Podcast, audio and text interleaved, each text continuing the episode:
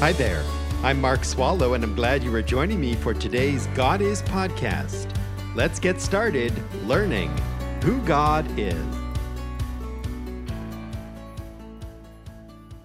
Thank you for joining me today from wherever you are and by however you listen as we meet together coast to coast here in the United States and all the way around the world.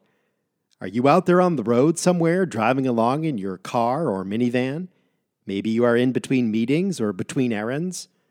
Could it be that you're sitting by your radio in that chair that's cozy and comfy on the backside?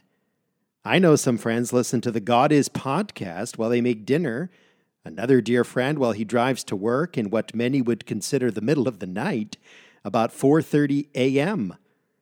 And our dear friend Ginny listens to God Is multiple times each day through each radio station we are on via Alexa. Hi, Ginny, and say hello to Alexa for me. If you are wondering who Alexa is, I do not really know, other than to say it is this little gadget I think Amazon makes. You speak to her, and your wish becomes her command. Technology. It is amazing what can be done both for good and for evil. But in this case, good, and we are happy to have those of you who listen via Alexa.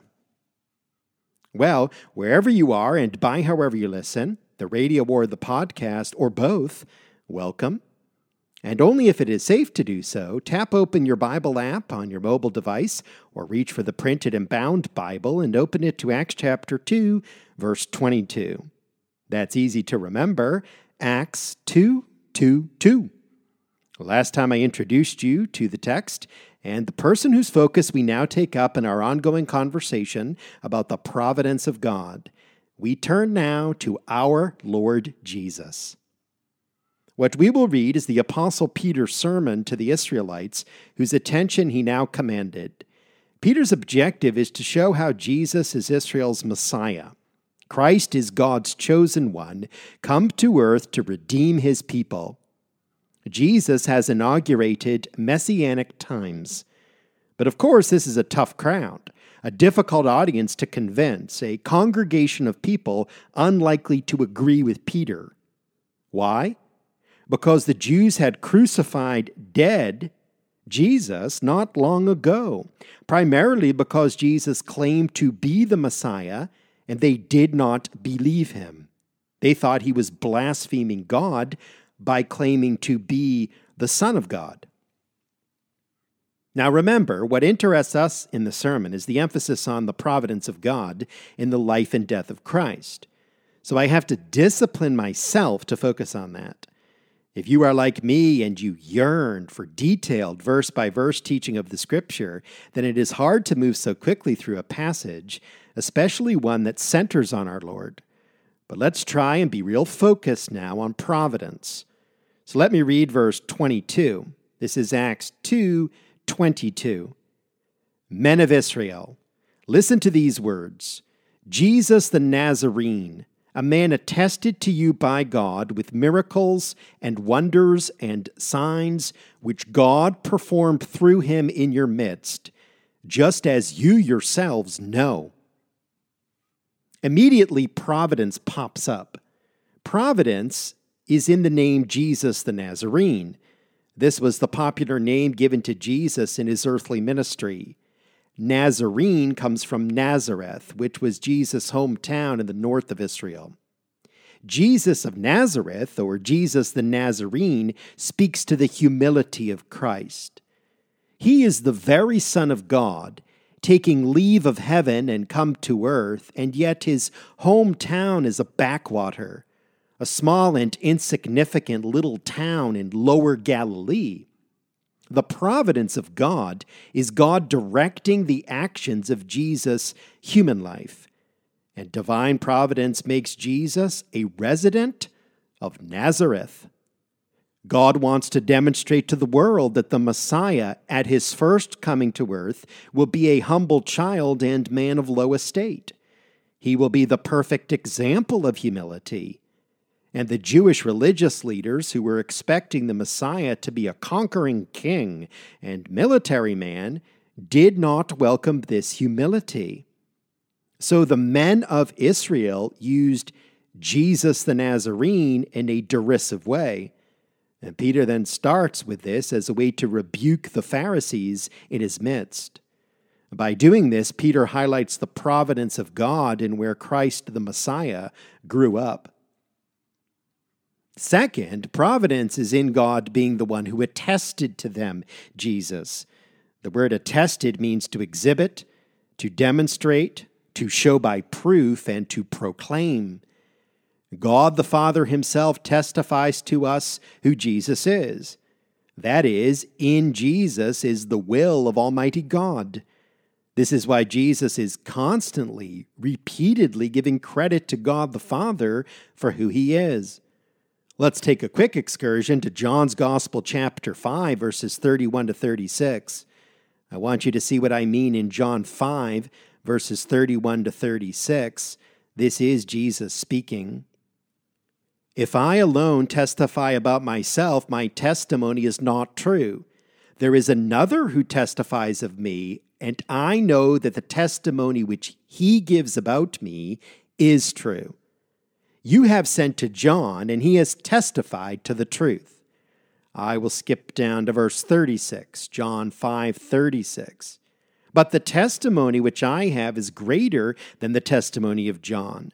For the works which the Father has given me to accomplish, the very works that I do, testify about me that the Father has sent me.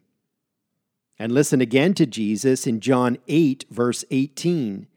The Father who sent me testifies about me. John 8, 18. There is that attestation.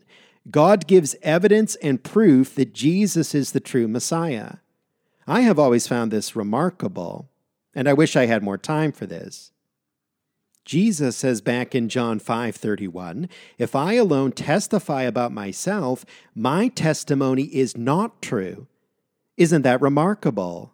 I read that and I want to say, "Really?" Yes, Jesus draws us back to God constantly, the providence of God. Everything that will happen in Christ's life happens under divine providence. And how does God attest to who Jesus is? Uh, back to Acts 2:22. Peter says God does so through miracles and wonders and signs which God performed through him in your midst. Well, here is a third dimension to the providence of God in Jesus' life and ministry. This is a fact. Jesus never ministered his miracles on his own. God the Father is the one who did all the miracles through Jesus. God does this to put Christ's deity on display and to demonstrate that the Father approves of the Son. Now, Peter emphasizes God performed. God's providential hand was in each miracle, and boy, was Jesus a miracle worker. He sure was. But the inspired Peter preaches this God was actively involved in Christ's life. That is providence. Maybe you feel this is a bit technical, especially on a Friday.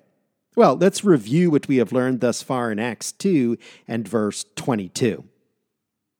First, God's providence is in the name Jesus the Nazarene. The providence of God is God directing the actions of Jesus' human life. And divine providence makes Jesus a resident of Nazareth. This is similar to the providence of God in you growing up wherever on the planet you did grow up. You and I did not choose where our parents would live, they did. And it is really that God did. Second, providence is in God being the one who attested to Peter's listeners Jesus. The word attested means to exhibit, to demonstrate, to show by proof, and to proclaim. God takes direct action in the man Jesus to attest that Christ is the Messiah. As long as Jesus is on earth, God the Father will be providentially acting in all of his life. Read the Gospels, you'll see that to be true. And third, we have learned this about the providence of God in the life of Christ. God the Father is the one who did all the miracles through Jesus. If there is one verse that summarizes what we have learned as we lean into Christ and end this week together, I believe it is John chapter 14 and verse 10. Let's hear again our Master Jesus speak to us. I am reading John 14, verse 10. Do you not believe that I am in the Father and the Father is in me? The words that I say to you, I do not speak on my own initiative but the Father abiding in me does his works. I love that. Jesus says, The Father abiding in me does his works.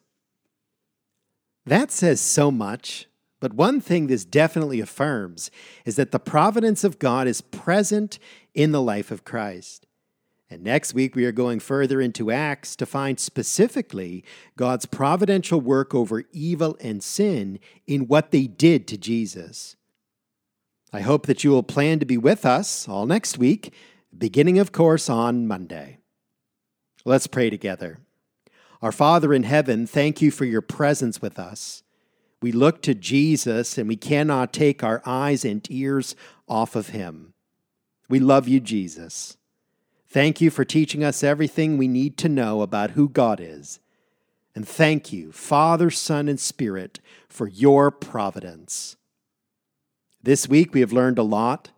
Thank you for Joseph, your servant. His life was a difficult life, and yet he often said of you, God meant it for good.